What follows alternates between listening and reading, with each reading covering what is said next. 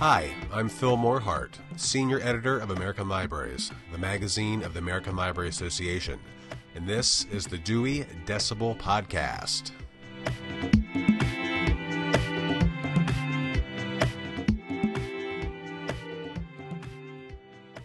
In 2019, the American Library Association added sustainability as one of the core values of librarianship. But what does that mean?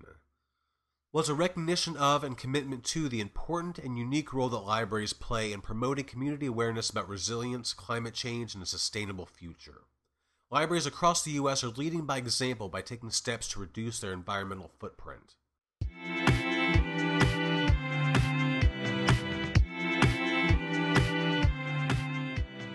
Today, on the Dewey Decibel podcast, we talked with librarians who are helping to advance this core value by implementing sustainable practices in both their libraries and their lives.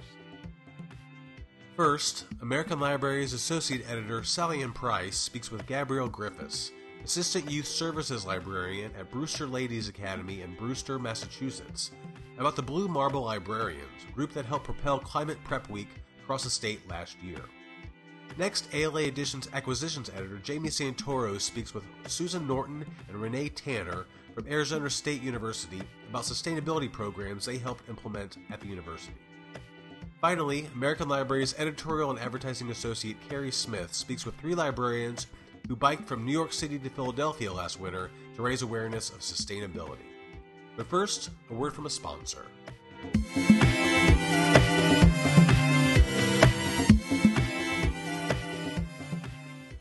Buildings and their mechanical systems have an outsized role in the greater sustainability plan for a library. Whether it's a renovation or new construction, establishing sustainability goals early in a building project allows for greater energy and cost savings later.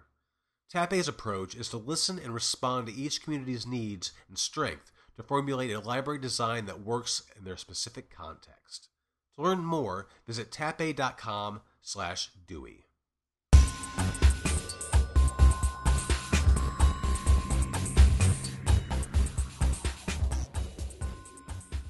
Gabrielle Griffiths is Assistant Youth Services Librarian at Brewster Ladies Academy in Brewster, Massachusetts.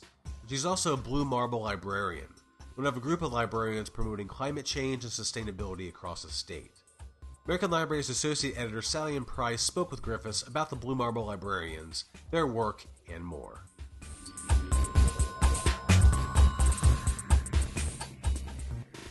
In your last job at Wellfleet Public Library, I understand you were involved with uh, an event called Climate Preparedness Week. Can you tell me a little bit about that? Yeah, absolutely. So, um, so Climate Prep Week is a project that was founded by communities responding to extreme weather, and the acronym for that is CREW. And they're based out of Boston, and they are a project um, of the Better I think it's the Better Future Project. So that's they're like a branch of that organization. And so CREW had partnered with the Massachusetts library system, and this was through a sequence of events in which um, Michelle Eberly, who works for the Massachusetts library system, um, you know, started having conversations um, at different events with um, Madeline Charney, who is a reference librarian for the University of Massachusetts Amherst. She is also one of the founders of the American Library Association's um, Sustainability Roundtable. So the, they really, um, in addition to uh, Chris Glass, who also worked a lot with CREW, and he's a librarian in Boston, um, they formed this partnership and the working group that um, I got involved with was all about how can libraries play an integral role in helping their communities better prepare for extreme weather events and crisis. So, um, so basically, Climate Prep Week takes place every year between September 24th and September 30th, and um, CREW they their website, their work, their organization um, focuses on getting institutions, so not even just libraries, but hospitals, community centers, all sorts of you know different um, you know social infrastructure to do events focused around better preparing people and getting people together to talk about um, you know what to do in terms of extreme weather events, climate change, um, crisis. Uh, so you know the the role that we were playing and the role that I was playing um, as part of this working group was um, getting libraries to sign up to host a, a Climate Prep Week event, and these events took many different shapes, many different forms. Um, everything from you know what are called world cafes, so community conversations that getting people together at tables, talking face to face with questions about you know crisis and extreme weather events and what to do during times. Um, films, lectures, discussions, and um, you know one of the other roles that I played was um, helping helping to do the publicity, so reaching out to all of the libraries um, in the, the CLAMS library network. So that's Cape Cod where I live, and you know helping and assisting with you know getting the word out and also providing resources for people of like what kind of events um, could be done. So that's a, a little bit of um, the backstory in terms of how I got involved in climate, climate prep week. and can you tell me about the Blue Marble Librarians and how uh, what is this group and how is it involved in Climate Prep Week? Yes, absolutely. So, as I had mentioned before, um, Michelle Eberly, Madeline Charney, Chris Glass, there were a number of librarians that um, formed this partnership with CREW.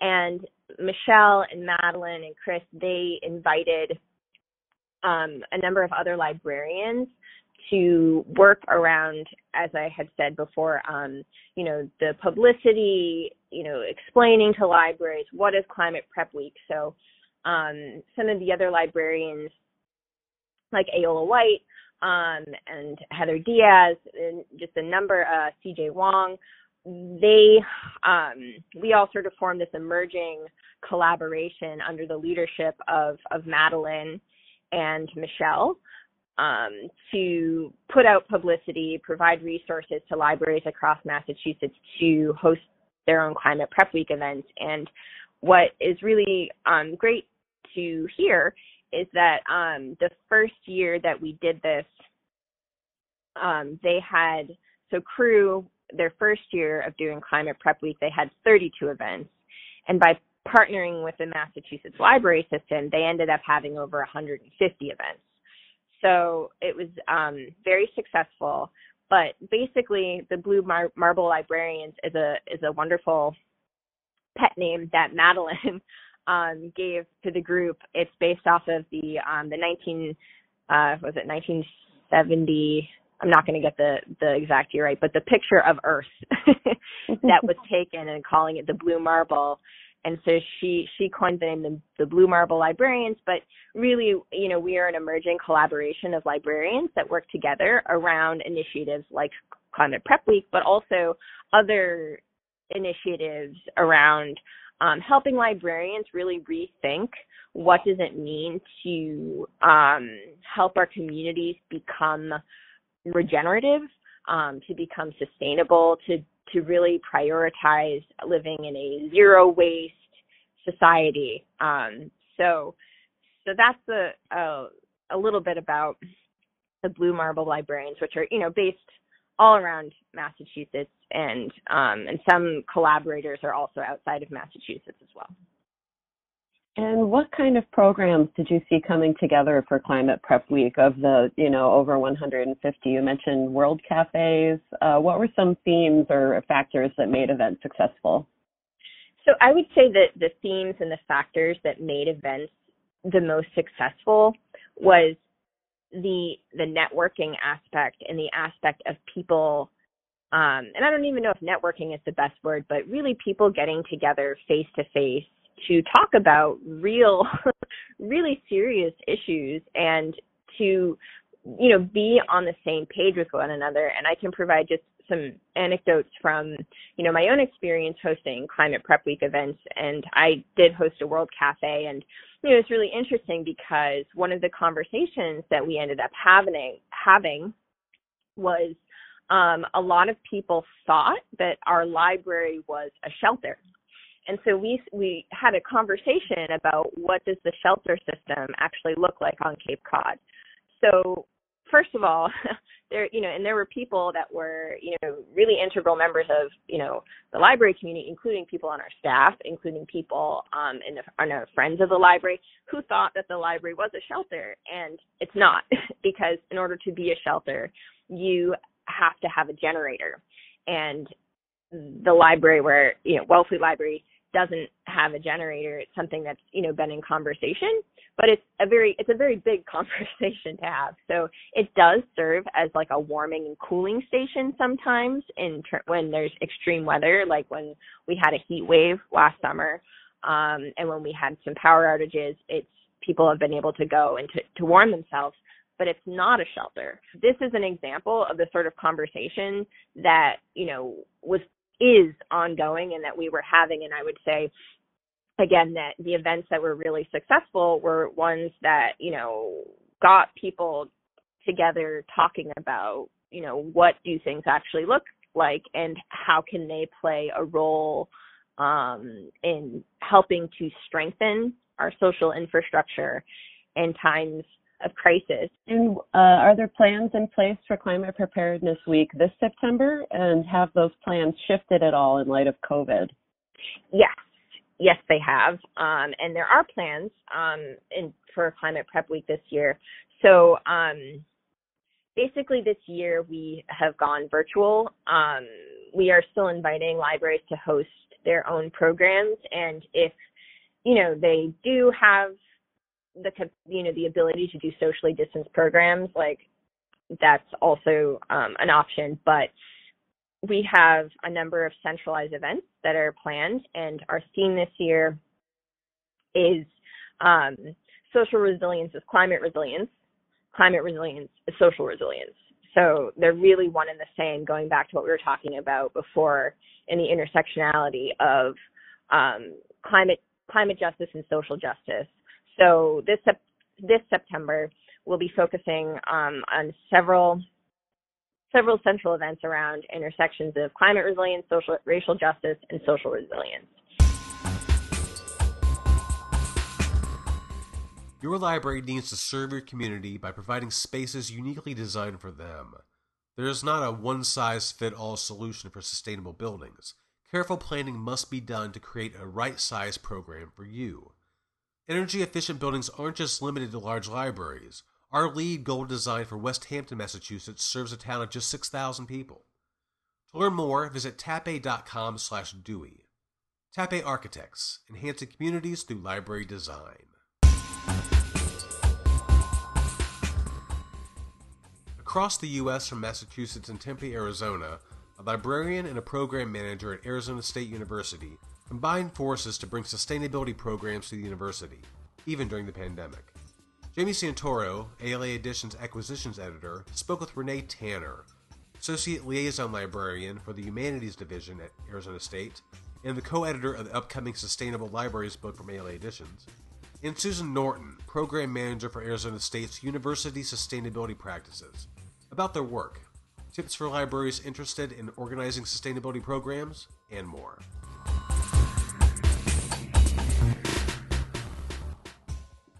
Renee and Susan, welcome to the Dewey Decibel podcast. I'm eager I'm really eager to hear about the sustainability programs that the two of you co-developed. But um, before we get there, can you tell us how the two of you became collaborators? Renee, did you want to take this one? Yes, I sure would. Well, it's been a while, but Susan actually is the one that reached out to me.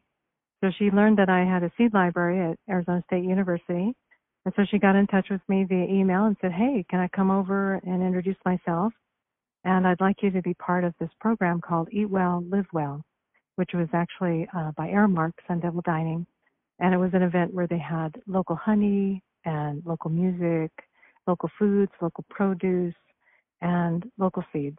So it was a really nice event to be part of and to highlight the library and the work that we were doing to support sustainability. And Susan, uh, the two of you went on from there to plan some Earth Month programs this year at ASU. Um, can you tell us a little bit more about those? Uh, sure. Uh, Renee and I um, kind of got together and started to bring some brainstorm some ideas, and a natural fit seemed to be um, a book discussion. So we were uh, looking uh, various environmentally themed books and decided on the book The Overstory. So that was um, our original plan, and we were um, developing kind of content for the event and maybe a, uh, kind of a question and answer um, kind of session. And then, um, you know, once March came and the pandemic hit, we realized that we were going to need to pivot on that idea and do something different. So that's when we decided to um, turn our the book discussion event into um, in lieu of the book that we were going to choose a podcast and then do a virtual event where we were discussing the podcast. Um, it just happened to be that Sierra Club has a podcast called The Overstory as well. And so we chose that, and then we chose an episode that was actually on urban birding. Uh, so that was, um, yeah, it ended up being actually a, really great event, and um, it it really was a pretty easy transition again to go from you know in-person discussion to uh, virtual discussion. Yeah, I was really um, excited about our selection of that podcast and and the Overstory book. Um, that book is actually a Pulitzer Prize winning book, and it tells the story of trees and their role in people's lives. And it's a it's a wonderful book and and maybe someday we actually will do you know a book discussion around that. But i really like the way that we were able to pivot to a podcast. It was something that you know people could manage and they could stay focused on. And i i really like the one that we selected too with jason ward as the birder and he's really focused on getting people to appreciate birds wherever they are so you can be in a city and there are birds there and that's kind of amazing. You know, there are these these dinosaurs that are with us now, and they're in all these environments. So um, I found that really uh, inspiring. Also, Jason brought up in that podcast something that we are dealing with and becoming aware of and and responding to right now, which is racism. And he touches on it in the podcast and talks about how because he's a black birder, he's been followed and uh, observed and asked questions by police and um and you know he just he just brings it up as like that's part of his reality so i thought that was really important for us to know and to remember and to be um, cognizant of that not everybody has the same uh, safety when they are you know birding doing something as natural and um, fun and exciting as birding. And what sort of response did you receive from students and staff for that program? Um, I, we had a good response. Uh, I think we had, uh, I believe we had in the range of 40 signups uh, for that event. And uh, yeah, people yeah, people seem to enjoy it. It was sort of, you know, you know, it was in April, and so people were still a little bit um, new to, you know, being in quarantine, and even new to some of our virtual means for having these events.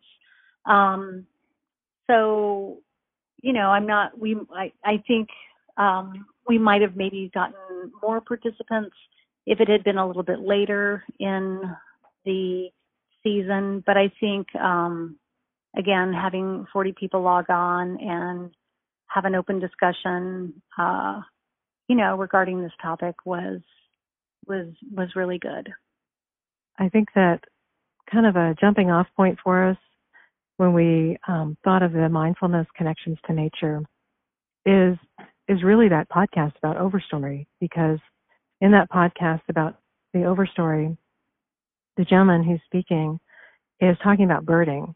And he's talking about how you kind of get into this place in your mind when you're looking at the birds and you're focused on birds and you're listening to their song. And, and so that made us think about um, you know that connection that we feel when we were in nature and we felt kind of separated. I think we felt like separated from so much. We were separated from one another and our routines and our all of the things that made us feel like you know safe in the world that had been been taken away. But we still had nature and i think that's what we kind of realized is that you know we were we were spending time in our garden and we were like noticing things. So um i think that was the springboard for um susan's idea of having this this mindfulness connections to nature. Great. And susan can you talk a little bit about that program? Um sure. So there were three of three of us that were really kind of heading it up, which was Renee, myself, and then another colleague, Hannah, who actually works for the Mindfulness Center at ASU.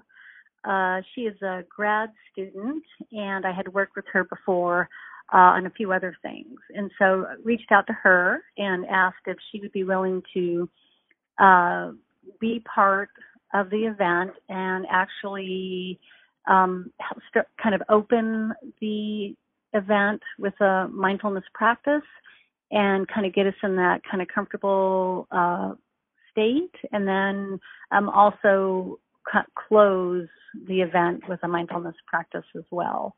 Can you speak a little more about um, what the program entailed? Right, you opened with a mindfulness practice that was um, right. I think the five step process of going through all of your senses, you know, think about, you know, what do you see? What do you smell? What do you taste? Um, so that was the initial practice.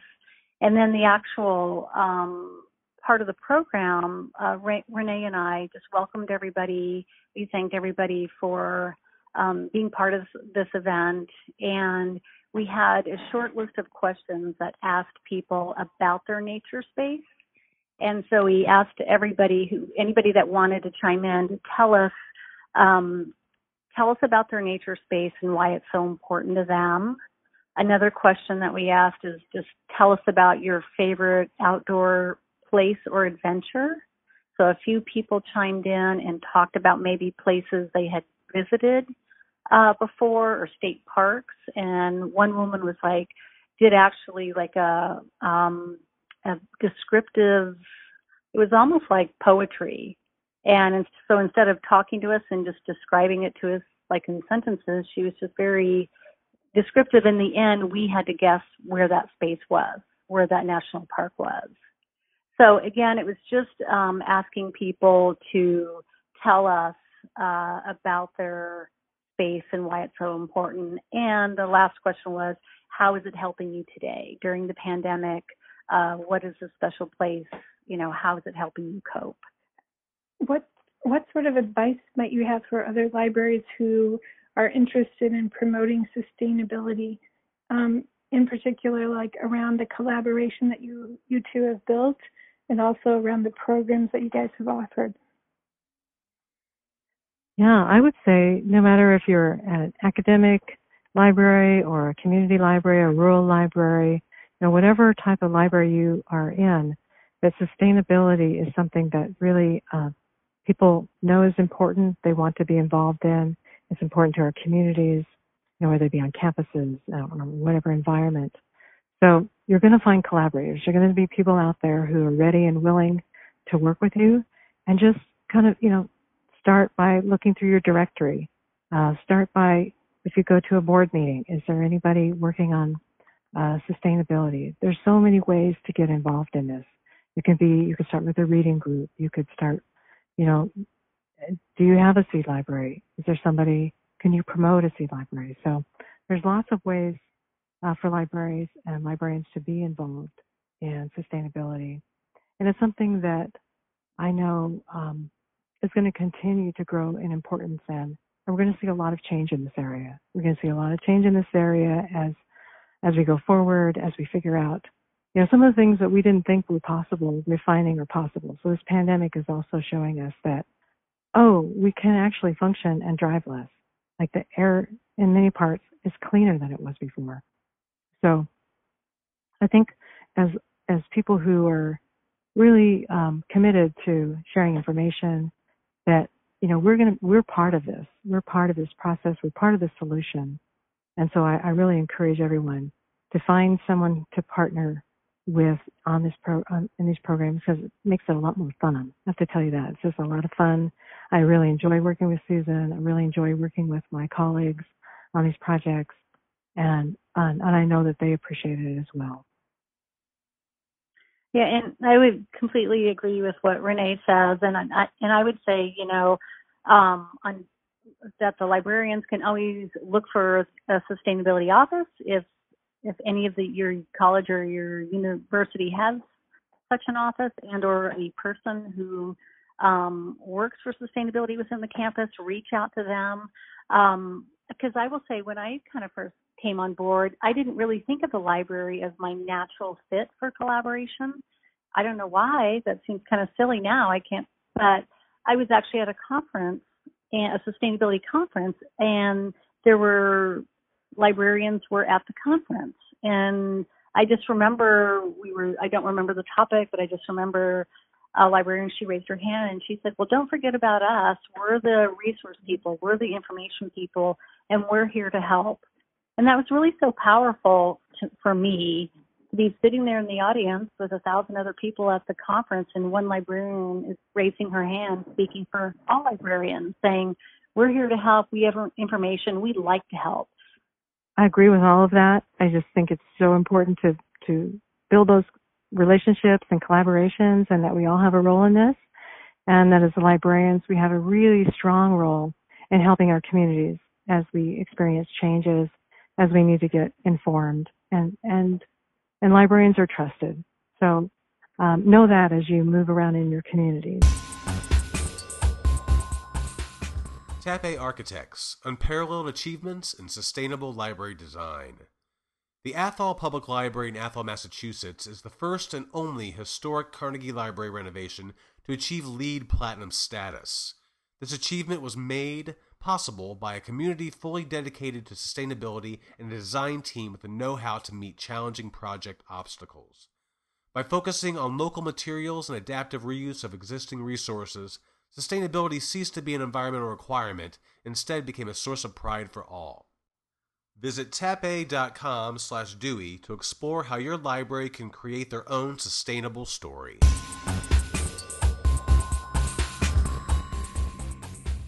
Last January, three employees of Queens Public Library in New York, Casper Drecke, library manager, Desmond Bonhomme, youth and family counselor, and Sarah Gluck, assistant community library manager, all rode their bicycles from New York City to Philadelphia for the ALA Midwinter meeting, visiting libraries along the way to raise awareness about sustainability.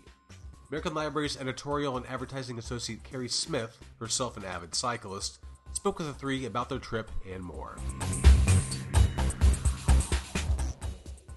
Um, I know that uh, both Casper and Sarah, you are members of ALA's Sustainability Roundtable. Um, so could you let us know just sort of how the idea to ride bikes from New York to Philadelphia came about?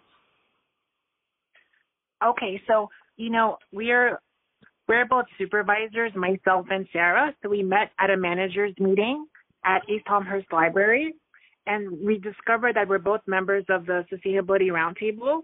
So we were just joking around, like let's ride our bicycles to Philadelphia for the conference. And usually when I joke around, people tell me I'm, I have stupid ideas or that's dumb. But Sarah was really different because she said that's a great idea. So I was really appreciative that she really picked up on it. And without her support, this would have never have happened. Um, thank you. Yeah, and usually people think so. I've done some long distance bike rides before, so I was like, yeah, that's totally doable, 120 miles, no big deal. And usually people would say I'm crazy. So I really appreciate Casper for jumping and thinking of it. And um it just seemed like a really fun idea to do together, um, or whoever else wanted to join, uh, just to have the enthusiasm um, behind it was was really fun, and I appreciative of Casper for doing that, and for Desmond for jumping along as well. Yes, Yeah, Desmond, how did you how did you do it? I forgot. I was asked by you, and at the time when you suggested it to me, I thought that would be a wonderful way to start 2020, to just start this year without any fear and no sense of looking back. And I know um, when you planned this ride, you planned some stops and uh, kind of planned the route around libraries. Um, how did that figure into um, your plan for this ride? Um, that was pretty interesting, actually. So we um, rode. We, the, there's something called the East Coast Greenway, um, and that is a it, it it's a bicycle path that's on roads and paths, um, and the goal is for it to be from Maine down to to Florida. Um, but it's pretty well developed in in Jersey um, and Pennsylvania and New York. But because we were going to libraries, we wanted to stop along the way at different libraries to talk to people and raise awareness of the sustainability um, initiative. Uh, we were actually taken off the greenway and onto some pretty dangerous roads.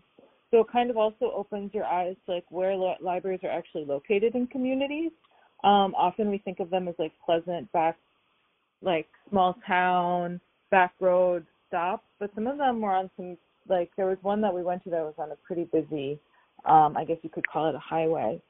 Um so that was interesting. And casper also reached out to a lot of libraries. He was amazing in um doing our outreach. And i think that um not everyone did most of them get back to you casper Yeah, a lot of them did get back to me. It was really nice uh, because there's a sense of solidarity because we're all working for libraries, so we all kind of help and support each other. So it was really nice that the Sustainability Roundtable supported us to begin with. That was really amazing. That they sponsored us. They gave us $75 for our vests, which we wore, and I think they were really helpful to save us from dying. So I appreciate that.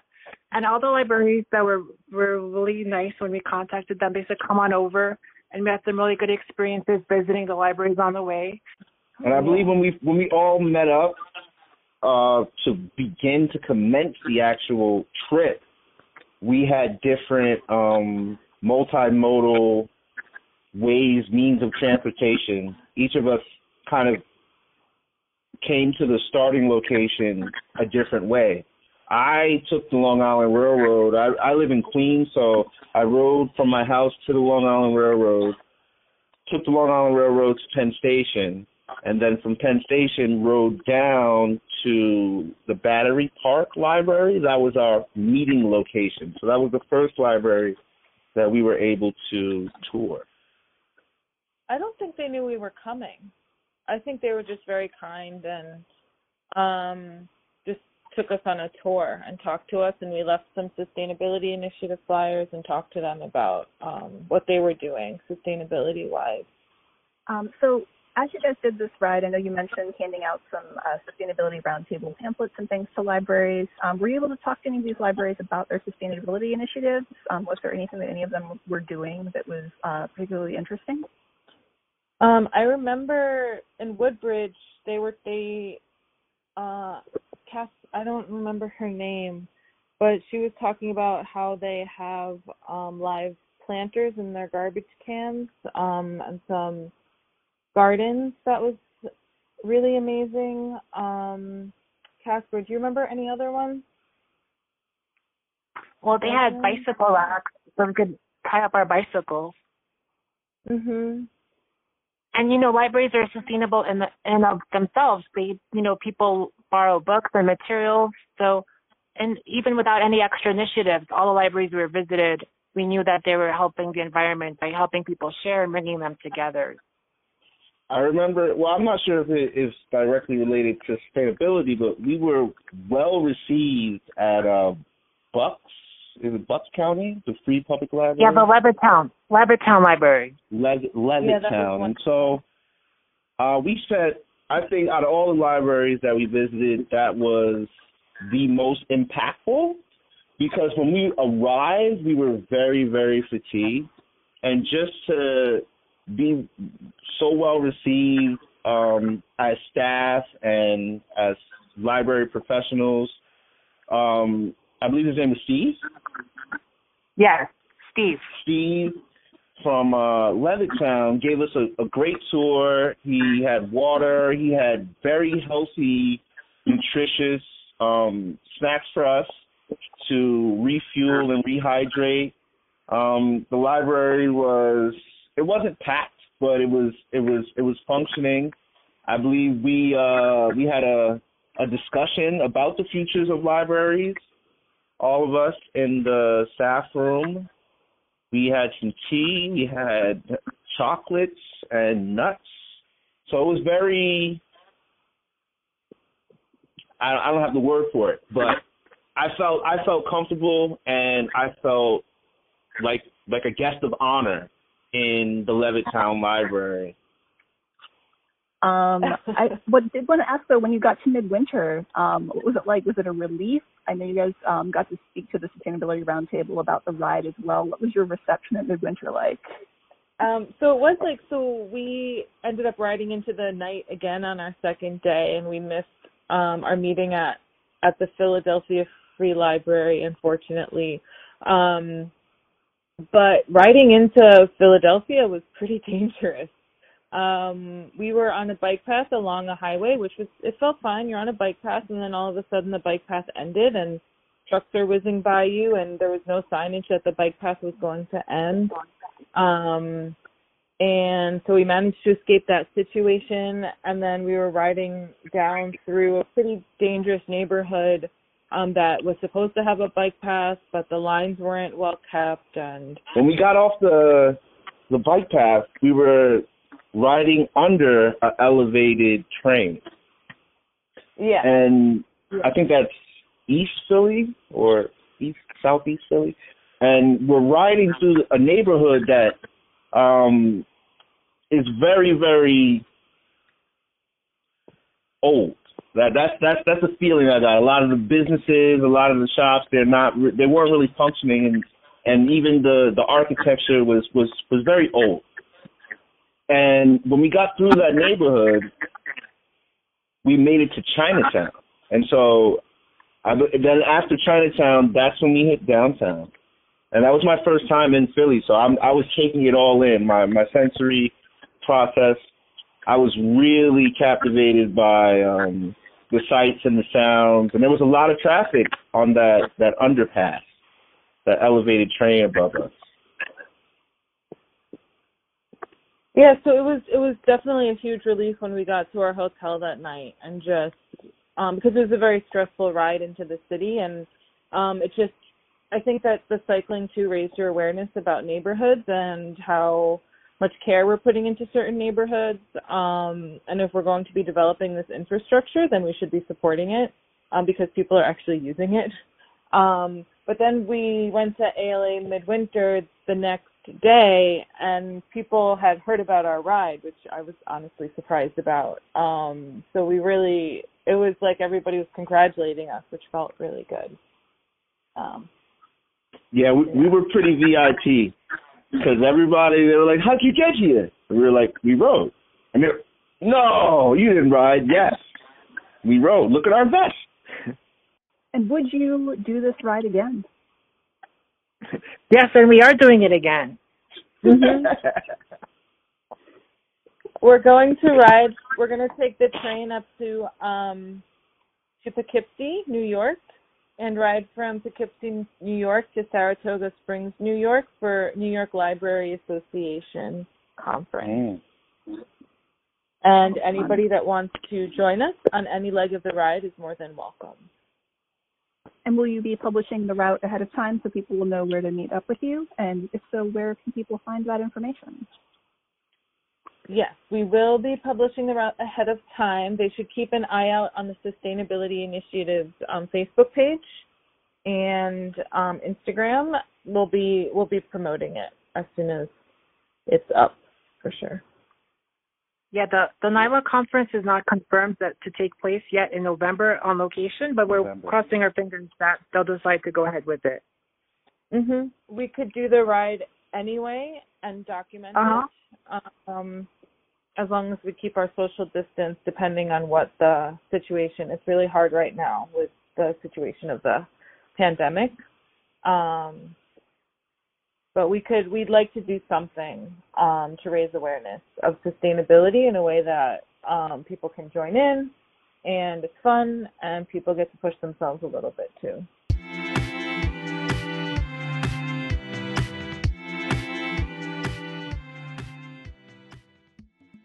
That wraps another episode of the Dewey Decibel Podcast. Thanks to our many guests for speaking with us today about sustainability.